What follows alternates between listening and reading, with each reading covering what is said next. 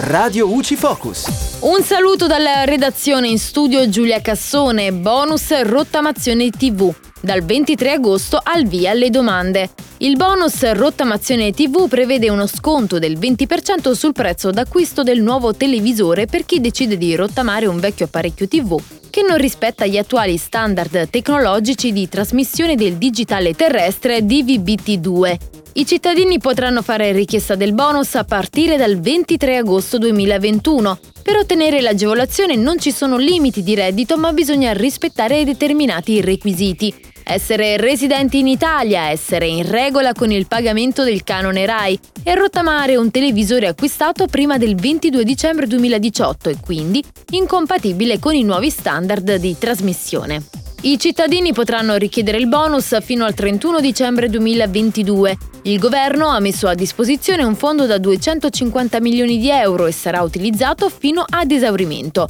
Per la rottamazione sono previste due modalità. Il cittadino può acquistare il nuovo televisore consegnando il vecchio al rivenditore e ottenendo il bonus fino al 20% del costo comprensivo di IVA.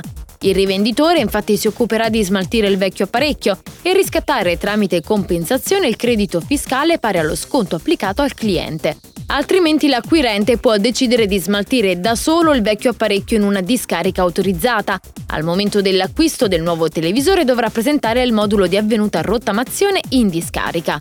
Inoltre, il ministro dello sviluppo economico Giancarlo Giorgetti ha firmato il nuovo calendario sul riassetto frequenze televisive che varia da regione a regione.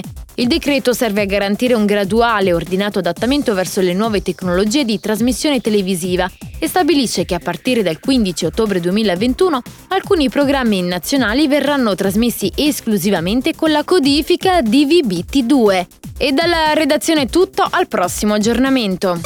Radio UCI